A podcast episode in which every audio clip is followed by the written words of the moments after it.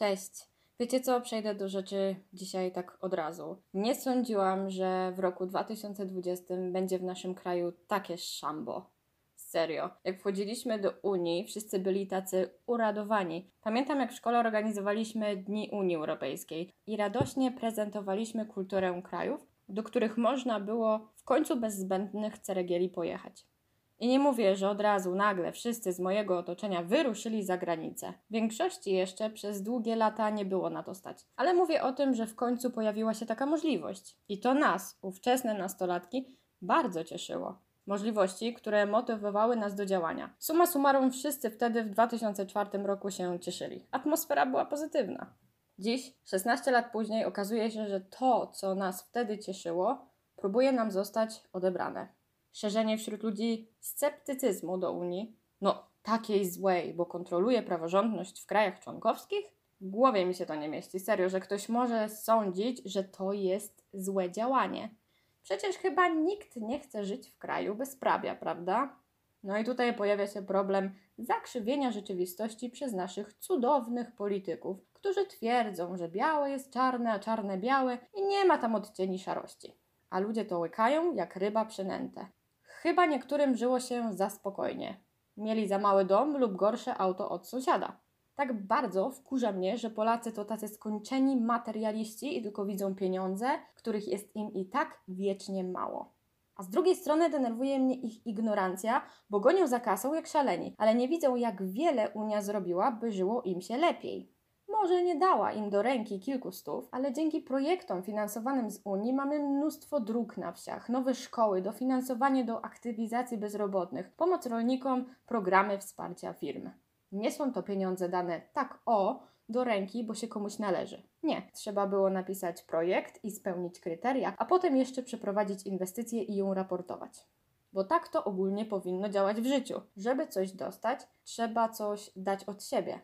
Unia daje wsparcie finansowe, więc wymaga przestrzegania praworządności. I okej, okay, regulacje, zarządzenia, restrykcje i konsekwencje powinny być przeanalizowane i zmienione tak, aby kraje takie, jakim jest w tej chwili Polska, dostały karę jak niegrzeczne dziecko. Tak, jak niegrzeczne, rozwydrzone dziecko, któremu się wydaje, że może rzucać piaskiem w kolegów i sikać na ich zabawki. Najwyraźniej tego nam trzeba do opamiętania i nie dorośliśmy jeszcze do dorosłych, odpowiedzialnych i rozsądnych decyzji. Tak naprawdę mam dosyć. Moja głowa już nie może tego słuchać. Jakie nieetyczne, antyhumanitarne i bezprawne pomysły mają nasi wspaniali rządzący, a jeszcze bardziej nie mogę zrozumieć tego, jak ludzie szybko i łatwo to podłapują żeby to jeszcze szerzyli miłość do ziemniaków lub uwielbienie do selera. Ale nie, jedyne co robią, to szerzą nienawiść.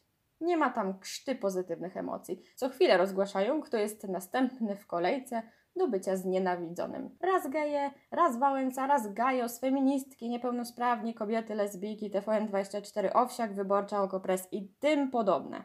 A ludzie co? Ludzie chyba wyłączyli myślenie i kierując się swoimi najprymitywniejszymi instynktami, chętnie znienawidzą i obrzucą błotem kogoś nowego. Trzeba się jakoś wyżyć, prawda?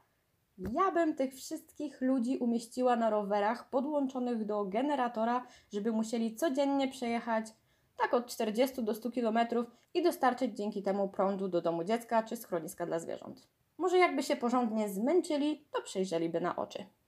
Czasami czuję, jak te wszystkie myśli szamoczą mi się gdzieś w głowie i wtedy staram się przekazać to Wam. Myślę, że jest to swego rodzaju sposób na oczyszczenie głowy. Świadomość tego, że to, co mówię, gdzieś tam jest i może ktoś zechce posłuchać i się zastanowić, sprawia, że czuję się no lepiej.